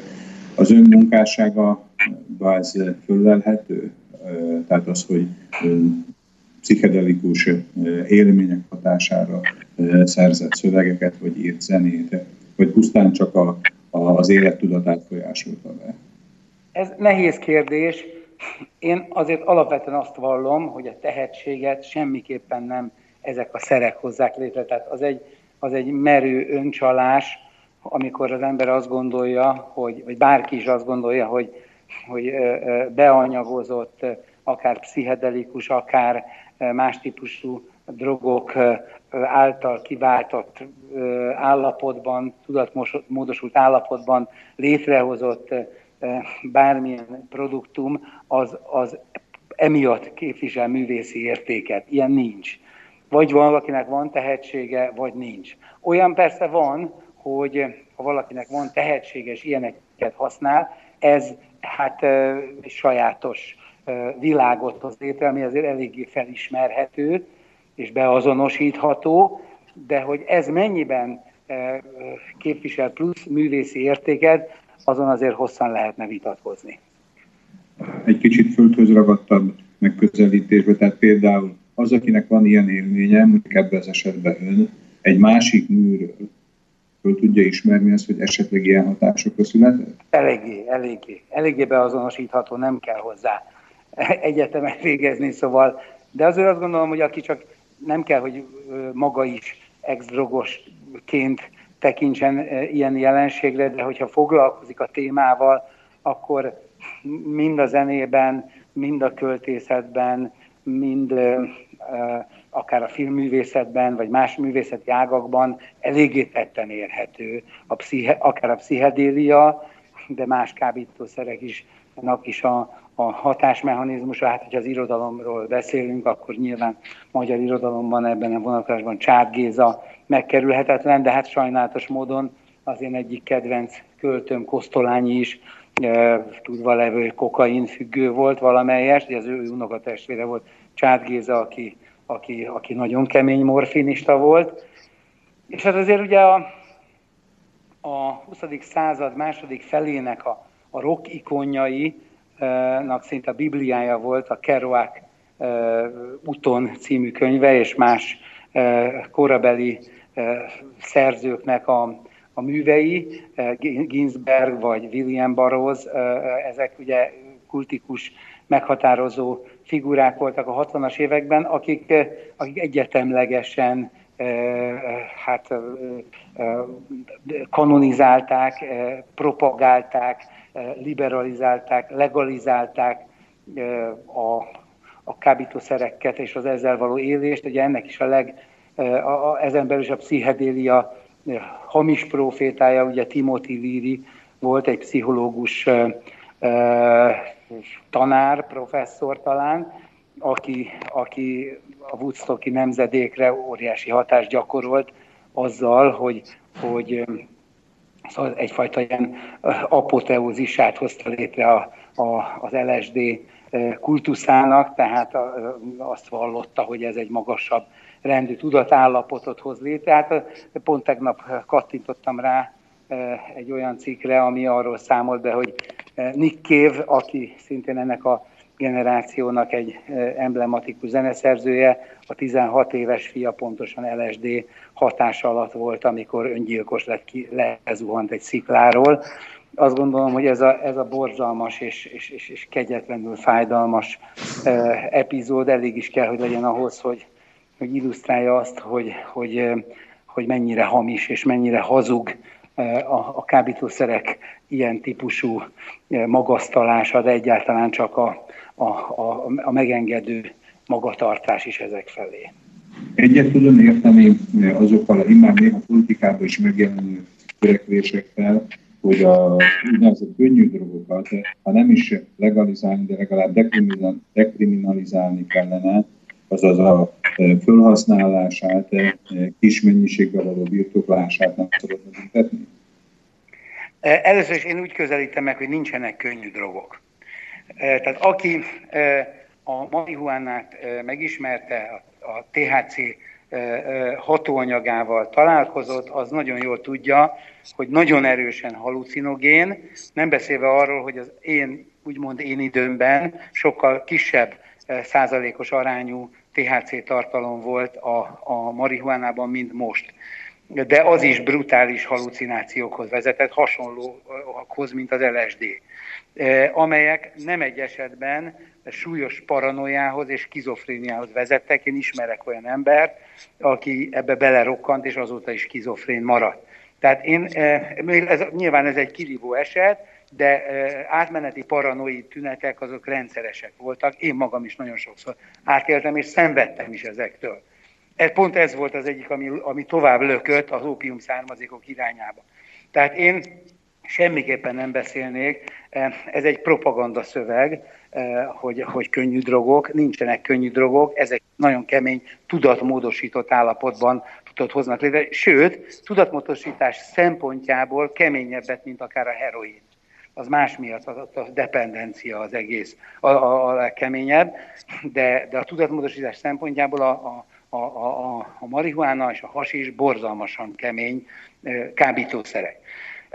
A, a dekriminalizálásával kapcsolatban annyiban egyetértek, hogy nem a jogi megoldás, vagyis a büntető jog gyakorlása a, helyes a, a felhasználók esetében, empátiával viszonyulva az egykori önmagamhoz, hiszen nem voltunk bűnözők, ezt nem lehet elmondani. Nyilván a terjesztése és a kereskedelmi tevé, ezzel kapcsolatos kereskedelmi, az már egy kriminális tevékenység, az egyértelmű, mert az mások számára veszélyt jelent, és valóban ugye mivel a, beszerzéséhez szükséges pénzt általában a, a dílerek alsó rétege így éri el, vagy minden rétege így éri el, de az alsó rétege csak a saját felhasználásához szerzi be így a pénzt, ezért sajnos belekeverednek így, és ezért nehéz ezeket a rétegeket hermetikusan elválasztani. De azt, azzal egyetértek, hogy nem kéne kriminalizálni a fogyasztást, hanem más módon kellene ellene küldeni. Azzal meg abszolút nem értek egyet, hogy bármilyen szempontból is a legalitás és a, a, a irányába kéne hatolni, vagy olyan értelemben a, a, a dekriminalizálás irányában, hogy a társadalom tudatában eh, mentesíteni ezt a, a negatív eh, asszociációktól, azzal nagyon nem értek egyet. Hajó Tamás ilyen tapasztalatokkal milyen tanácsot adna hallgatóink jelentős részét képezik, tehát a, a fiatal házasok, akik eh, most vannak vagy a gyermekvállalás előtt, vagy kisgyerek van otthon, tehát akik még ezekről a veszélyekről csak hallanak, de valószínűleg már nagyban rettegnek, hogy mi történik akkor, amikor a gyermekük esetleg valamiféle közelségébe kerül egy ilyen veszélynek? Hát én, én azt gondolom, hogy, hogy, hogy egy nagyon-nagyon összetett dolog, mert, mert tulajdonképpen az élet minden eleme e, tud ellenében hatni az ilyen függőségek kialakulásának, ha, ha az emberi személyiség tud harmonikusan működni, de hát ez, ez illúzió. Mi tud ma harmonikusan, és milyen, ki tud ma harmonikusan működni, milyen család az, amelyik jól működik, ezt lámpásra kell keresni, hogyha nem akarjuk magunkat becsapni, de az biztos, hogy a szülők, tehát például a szülők hűségesek egymáshoz, nem válnak el, értékeket képviselnek a családban, adott esetben morális értékeket is, és, és más olyan vonalvezetést tudnak adni, kreatív célokat tudnak kitűzni a, a, a, a gyermekek számára, és mindenek előtt őszinték.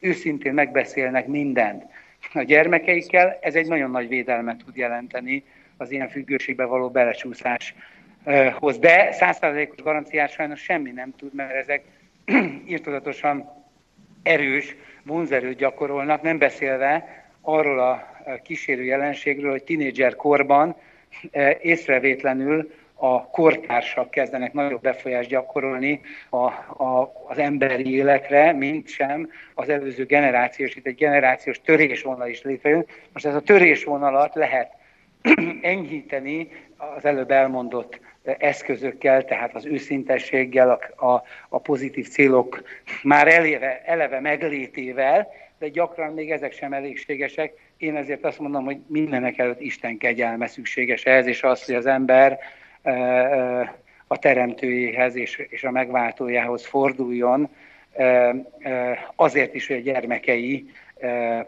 ne kerüljenek bele ilyen csapdákba. Vannak gyermekei? Bocsánat, nem értettem a kérdést. Önnek, önnek vannak gyermekei? Hála Istennek három most már felnőtt korú gyermekem van, az egyikük már házas, a, a, a másik most halad, már felé menyasszony, a lányom, és az idősebb fiam még nem választott társat, de már mind a, mind a hárman, hála Istennek, osztják az én hitemet és világnézetemet.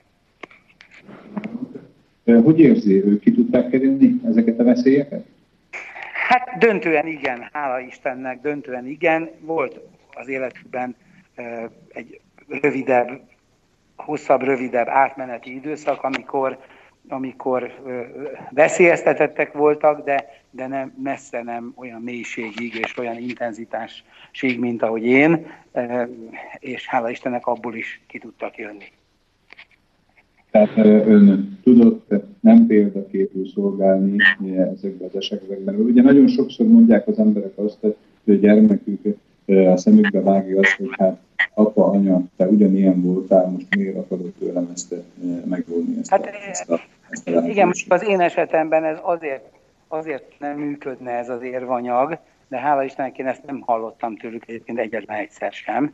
Ezt őszintén mondhatom, tehát ők egyetlen egyszer se érveltek még a még rosszabb állapotukban sem, mert nagyon is tudták akkor, hogy rossz úton jártak, ugyanis azért ők, tehát az egy nagyon jó dolog volt, hogy ők gyermekkoruktól abban nőttek fel, hogy hát meggyőződésem szerint, ha nem is tökéletesen, de legalábbis hitelesen tudtuk közvetíteni számukra az Úr szeretetét és az Úrban való hitet, meg egymás szeretetét, meg az őszintességet, és ez így minden bizonyal egy hiteles elegynek bizonyult számukra, és ezért is tudják ezt meggyőzésem szerint követni. Tehát itt félreértés ne nem arról van szó, hogy egy ilyen életidegen, vegytiszta tökéletességet tűzünk ki a, a gyermekek elé, hanem, hanem, hanem csak a, a, a hitnek azt az őszinte megélését, amit mi is kegyelemből kapunk Istentől. Értem. A következő percekben egy Pajor Tamás egy másik szeretetéről hallunk néhány szót, de hát nem délőszó, hanem inkább zene mellett elbeszélve. A Szeretem Pestet című szerzőményét hallgatjuk most meg, és zene után folytatjuk beszélgetésünket mai vendégünkkel, Pajor Tamással. A csodák jelek kövessenek, ne fonák cselek, korán kelek, hogy nyolcra Budán legyek. Skodán megyek, tovább megyek az úton, ami hozzád vezet. Szeretem Pestet, szeretem, ahogy ébred Buda, ahogy este örkénylik a duma, majd a nap kell, és fölfénylik a csoda. Felnézek oda, ahol van mindenek oka. Szeretem, ahogy a város pestül, ezért nem Londont választom Pestül. A halászbástya, mint a fotón meg se rezdül, és én belül, belül hiszek szendül. Itt a kloszter, a kloszter, a kloszter már hotel, ott a floszter, a floszter, a floszter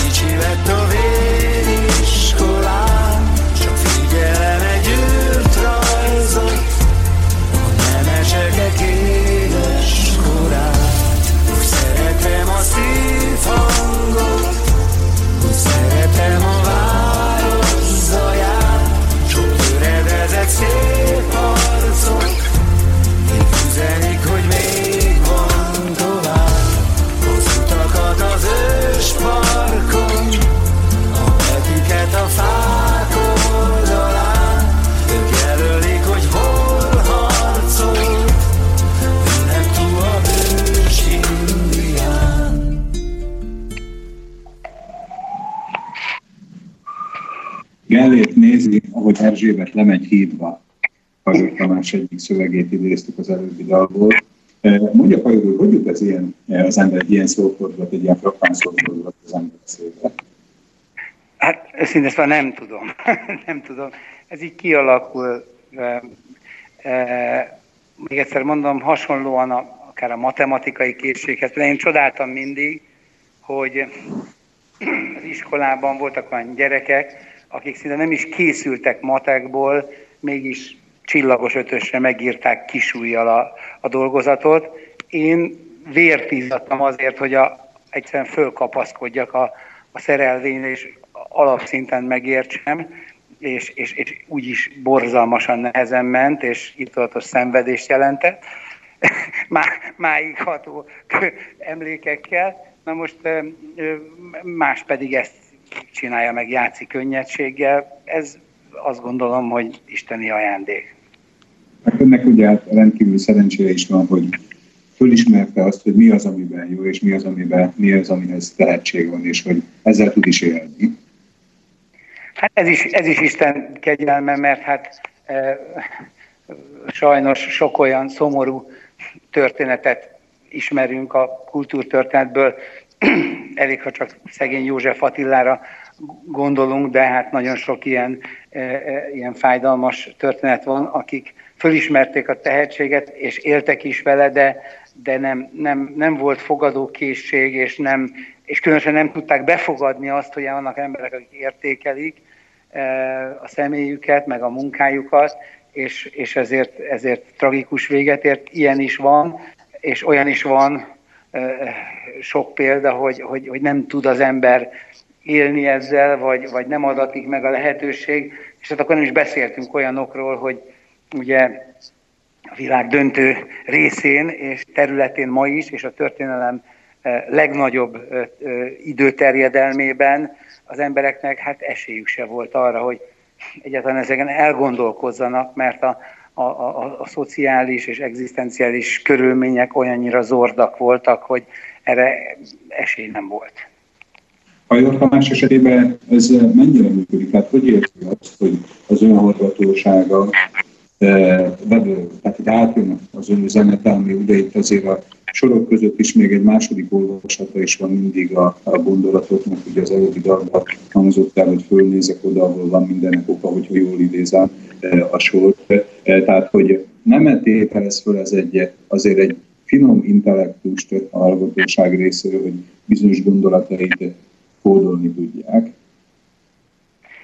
Hát föltételez, de, de ez megint csak, megint csak adottság kérdése, és körülmények kérdése, mert, mert vannak olyan életkörülmények, ahol egyszerűen az intellektusnak nincs nagyon lehetősége kibontakozni, mert egyszerűen nem olyan a környezet, hogy erre fogadókészség van. Ez az egyik. A másik, hogy, hogy önmagában az intellektuális képesség, vagy az intelligencia működése megint csak, megint csak adottság, amit az ember kapott, tehát dicsekvésre ok nincs, hanem inkább ez a feladatát jelöli ki, és, és a felelősségét az embernek, hogy, hogy ezekkel a ajándékokkal úgy gazdálkodjon, hogy lehetőleg a legtöbbet próbálja meg kihozni belőle. És azért azt gondolom, hogy ezen a területen én legalábbis önmagamnál azért még sok hát, pótolni valót és restanciát érzek, de remélem, hogy megadatik, hogy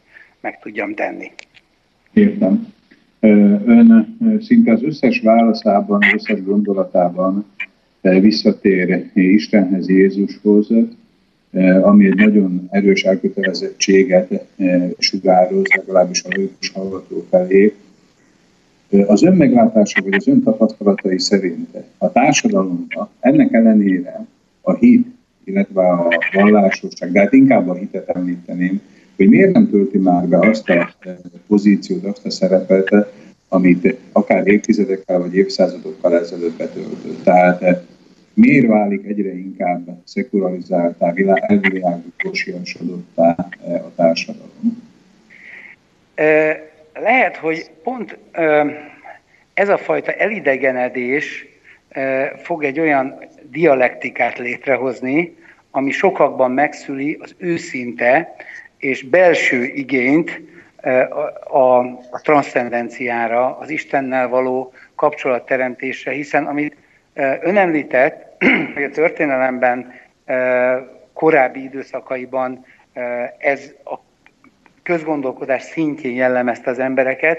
Ehhez nem kis mértékben, sőt legfőképpen az, a, az államvallás a, a európai kultúrkörben jelesül a kereszténység, centrális erőltetése és, és hatalmi presszióval való ráerőltetése zajlott a tömegekre, ami persze pontosan a lényegétől fosztotta meg a kereszténységet, és így meggyőzésem szerint Európa és a nyugati világ legalábbis döntően nem azt a kereszténységet ismerte meg, amit Jézus Krisztus és az apostolok képviseltek, és én azt gondolom, hogy igen, fájó és, és, és, és nyomasztó gyakran a szekularizációnak ez a fajta térnyerése, de, de azt gondolom, hogy azokban az emberekben, akikben ez a spirituális igény megvan, ezekben ez a mondhatni zord és, és, és barbár közeg, és az Istennek, és főként a kereszténységnek a, a, a, a kiiktatásának a szándéka, ez pontosan ellentétesen fog működni, és ennek a jeleit azért már tapasztalom az én környezetemben, hiszen én ezzel foglalkozom, hogy emberekben, olyan emberekben is, akik nél az ember ezt nem gondolná, közéleti emberek, művészek, vagy mondjuk, ha azt mondjuk, hogy az ő esetükben ez gondolható, hiszen mégiscsak lelki nyitottság van bennük, de sok esetben a társadalom teljesen más rétegeiben is, vagy üzletemberek körében is a társadalom sok-sok rétegéből eh, ben látszik, hogy vannak olyan emberek, akiben igenis ez az igény, eh, sőt még politikusokban is, hogy más nem mondjak, eh, felfelbukkan ez az igény, és sose lehet tudni, hogy mikor, illetve mi a hívők arra számítunk, hogy nem is olyan távoli időben ez, ezek a jelek egyre gyakora, gyakra, gyakoribbá válnak, és egyre nagyobb hálózatot képeznek, és egyre nagyobb lesz azoknak a száma, akik eh, nemet mondanak a szekularizációra belső szabad döntés alapján. Hát, hogyha jól értem a szavait, most eh, egy, egy őszintébb megélése a hitnek várható épp a mostani aktuális világ rossz tapasztalatai alapján? Tehát, hogy az emberek... Pontosan, pontosan így van, mert, mert eh, a, a, az igazi eh, hit, az igazi megtérés, az soha nem tud eh, kényszer hatás alatt létrejönni az emberben, pláne nem eh, állami kényszer hatása alatt. Ugye Jézus Krisztustól mi sem áll távolabb, mint az államhatalommal való összefonódás, sem az akkori judaista teokráciával, ami, akiről nem csak az evangéliumok, hanem például a, ebből a szempontból pártatlannak mondható Josephus Flavius is leírja, és más történelmi dokumentumok is feltárják, hogy mennyire korrupt és hitehagyott és, és devalvált volt az akkori politikai elit, amely egyben vallási elit is volt, hiszen egy teokratikus berendezkedésről beszélünk akkoriban, Judeában és Szamáriában.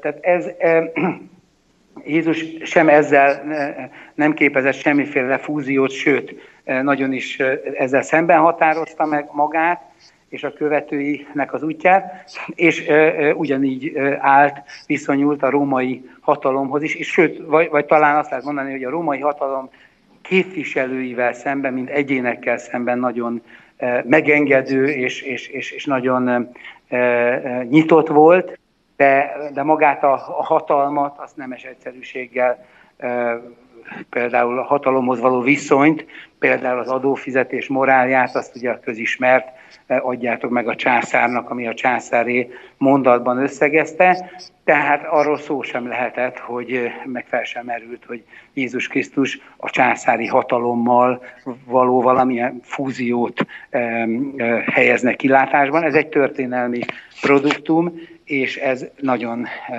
nagyon sok negatív eredménnyel járt ez a, ez a félresiklása a kereszténységnek.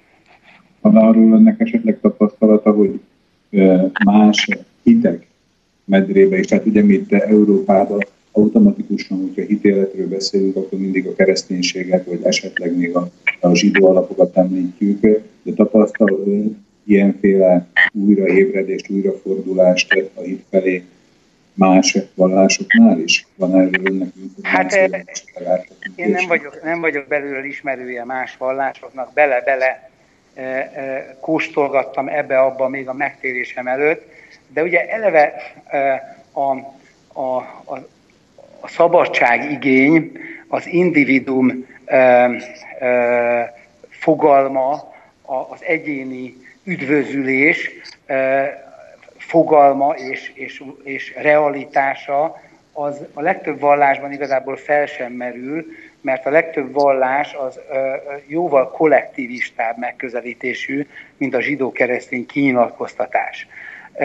És hát, hogyha például a mai a napokban legdinamikusabban, társadalmi szempontból legdinamikusabban fejlődő iszlámra gondolunk, akkor ott pontosan az iszlám ébredésben azok a hát nem túl pozitívnak mondható jelenségekkel találkozunk, ami az iszlám fundamentalizmus jegyében ma történik, és ez nem más, mint a terror, a tömeggyilkosságok, hiszen még ha van is mérsékeltebb értelmezése a Koránnak, de a, a, a, amivel mi szembesülünk, az legtöbbször az, hogy a, a Korán, mint a, a muszlim hit alapszövege tartalmaz, tehát explicit módon, konkrétan tartalmaz a nem muszlim hitűek kiiktatására,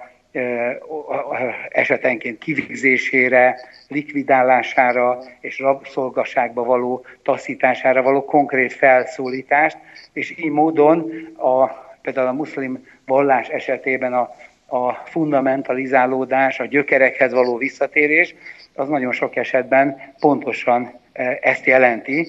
Tehát sajnálatos módon azt lehet látni, hogy akik komolyan veszik, pontosan azok követik el a legborzalmasabb dolgot, míg akik e, e, pestiesen, szóval lájtosan közelítenek, és vagy ha úgy teszik, korrupt módon közelítenek a vallásuk gyökeréhez, vagy alapszövegéhez, azok megengedőbbek. És ez, ez például egy olyan kérdés, ami nagyon nagyban fenyegeti a, a világot, és hogyha ebben a vonatkozásban a kereszténységet, akár még az általam korábban kritizált történelmi kereszténységet is összevetem az iszlámmal, akkor tudom mondani, hogy, hogy, hogy az inkvizícióval és mindenfajta borzalommal együtt, amit mélyen elítélek, mondanom sem kell, és ami, ami nagyon-nagyon távol áll eh, Jézus Krisztustól és mindentől, ami a Bibliában van.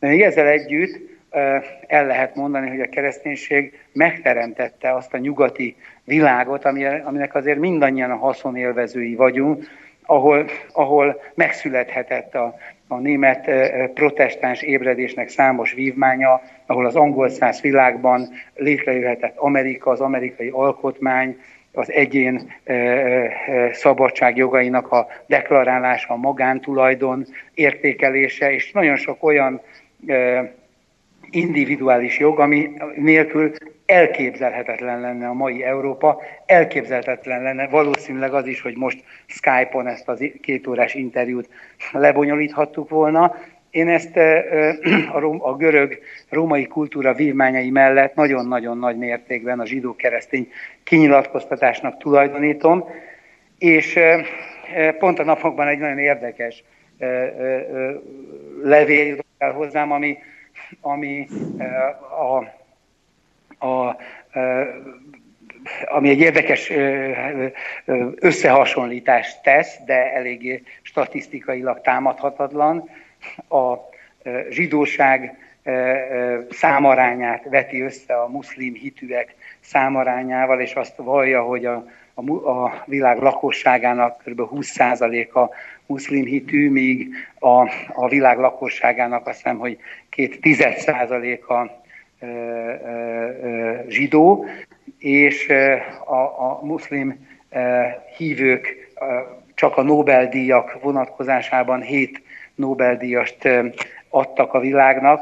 Abból is hozzáteszem, hogy kettő úgy hívtak, hogy, hogy Anwar Sadat és Yasser Arafat, akinek hát azért hogy mondjam, a Nobel-díj odaítélése egy picit vitatható, finoman szólva. Míg ezzel szemben a, a két tized százaléknyi zsidóság 129 Nobel-díjassal ajándékozta meg az emberiséget, és ebben nincsenek benne például a magyar közismert Nobel-díjas nagyságok, hiszen ők magyarként vannak apostrofálva, összegyűjtve. Tehát ez, ez, a, ez az összehasonlítás mindenfajta sovinizmus és rasszizmus nélkül, hiszen ugye az iszlám az nem is egy rassz, egy etnikum, hanem etnikum független amellett is, hogy az arab etnikum adja a döntő többségét, de hát tudjuk, hogy más etnikumokat is magában olvaszt és integrál az iszlám, tehát ez nem is lehet egy, etnik, egy rasszista megközelítés ennél fogva, hanem egyszerűen a tényeknek a foglalata, és valószínűleg sokkal inkább összefüggésben áll a vallással, mint sem a származással. Tehát messze nem arról szól, hogy a, az iszlám égisze alatt megszülető emberek bármennyivel is csökkentett képességűek, vagy kevésbé kiválóak lennének, mint mondjuk a zsidók, vagy bárki más a világon, hanem, hanem sajnálatos módon elmondható az, hogy, hogy egyes vallási kultúra, a vallás által közvetített kultúra, nem is konkrétan a vallás, a vallás és a vallás által közvetett kultúra tetten érhetően pozitívan hat az emberi alkotókészségre, kreativitásra, az építő szándékra, míg más kultúrákról elmondható az, hogy ez jóval kevésbé teszi meg. Elérkeztünk műsorunk utolsó 10 percéhez, amit szívesen használnék ki arra, hogy megkérjem mai vendégünket, Pajor Tamás, hogy röviden eh, ismertesse meg hallgatóinkkal. A beszélgetés során ugyan már többször említette hit gyülekezeten, egyházat, ha jól, jól eh, igen, igen. Ugye a leglényegesebb pontokat mondja el nekem, kérem, eh, az önök egyházáról, az önök gyülekezetéről. Hát a hit gyülekezete egy független egyház, magát a pünkösdi karizmatikus iránynak, vagy más megközelítésben neoprotestáns gyülekezetnek valló közösség 1979-ben alakult egy ötfős imacsoportból, a vezetője német Sándor, vezető pásztor, aki egy rendkívül karizmatikus személyiség, katolikus teológiára járt, amikor egy isteni transzcendens látogatásnak köszönhetően az élete egy hatalmas fordulatot vett, és ekkor kezdtek köré gyűlni emberek, még az akkori kis budaörsi házban. Én is még tulajdonképpen ennek az időszaknak a vége felé csatlakoztam a gyülekezethez, amikor néhány száz főből állt már a gyülekezete taglétszáma. Ekkor ez Jelenleg körülbelül mennyi tagja lehet az egyháznak?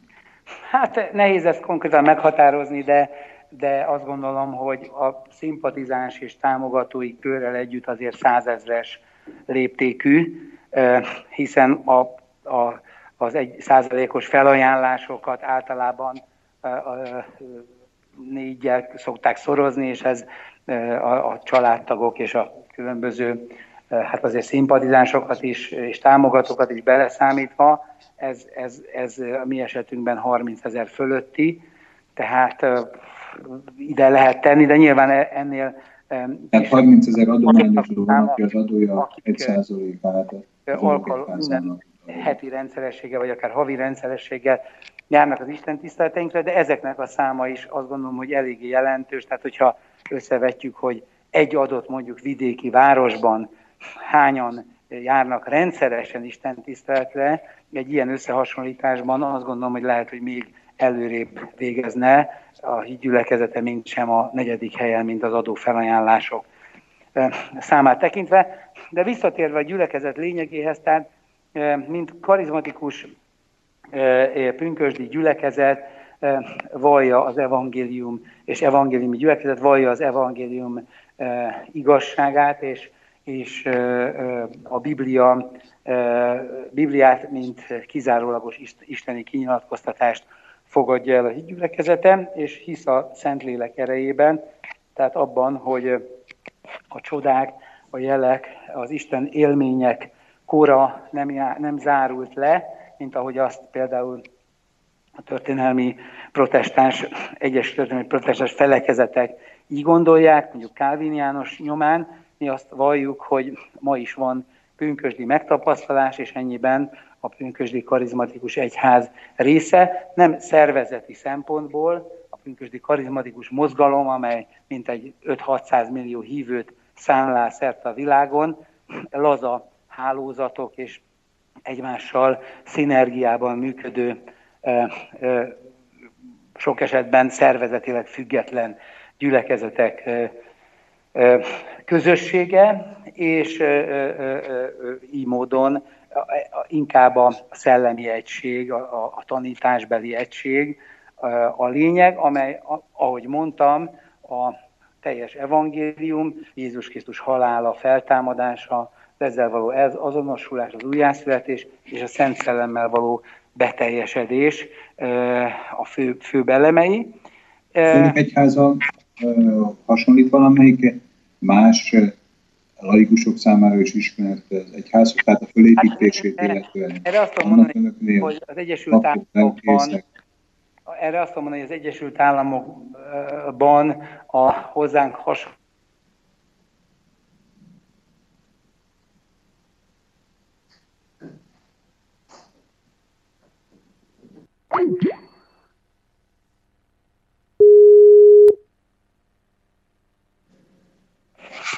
Meg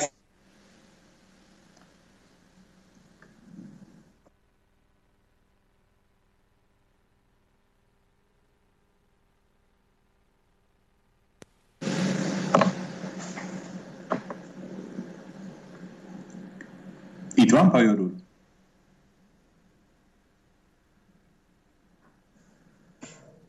No, Silárd, musím opäť do toho zasiahnuť. V tejto chvíli mám obavu, že...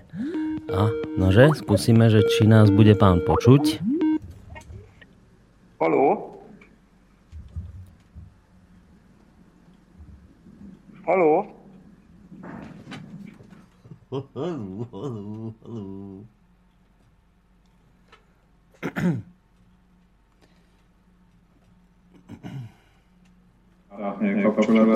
No, už by sme sa asi mali všetci počuť, Silárd. Počujeme sa? Áno, igen. Dobre. Röviden utolsó három percünk van a műsorból, tehát ugye ott tartunk, hogy, hogy tudjuk-e valami hasonlítani a hídgyülekezetére? Igen. Hát Amerikában nagyon sok ugye, hollywoodi film is bemutatja azokat a szimpatikus, sokszor afroamerikaiakból álló gyülekezetet, de más karizmatikus gyülekezeteket is, akik Istennek gászpeleket énekelnek, ilyen szabad, felszabadult, expresszív kifejezés formákat alkalmazva prédikálnak a prédikátorok, ugyanis az amerikai kultúrának az egészére hatott ez. Amerikában ez ez egyben társadalmi és politika és kultúra formáló tényező is, de korán sem arról van szó, hogy ez, ebből fakadóan minden karizmatikus gyülekezet amerikanisztikus jegyekkel bír, ez a híd gyülekezetében sincs így, sőt hozzáteszem, hogy Szlovákiában is vannak, például Besztercebányán is velünk szimpatizáló és a mi tanításainkat elfogadó és a, a mi istentiszteletenken is rendszeresen résztvevő, sőt a mi általunk egy gyülekezet eh, intézmény alapító is, által alapított eh, eh, Szentpál Akadémiára járnak is onnan igen sokan, tehát Szlovákiában is nagyon szép számmal, ezres számmal vannak olyanok, akik velünk szimpatizálnak és hozzánk tartozónak vallják magukat.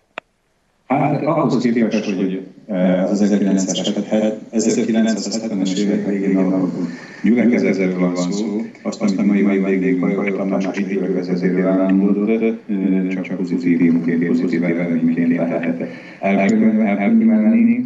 Mai vendégünk, ahogy említettem, Kajor Tamás úr volt, akit akár mint zenésztől, szózenésztől, prédikátortól, kell, hogy most búcsút vegyünk és megköszönjük a jelenlétét. Köszönöm önöknek és figyelmünket, kedves hallgatóink. Egy hét múlva szerdán a szokott időben 12 órakor jelentkezik a Szabad Rádió gyakran ismételt kérdések című adása.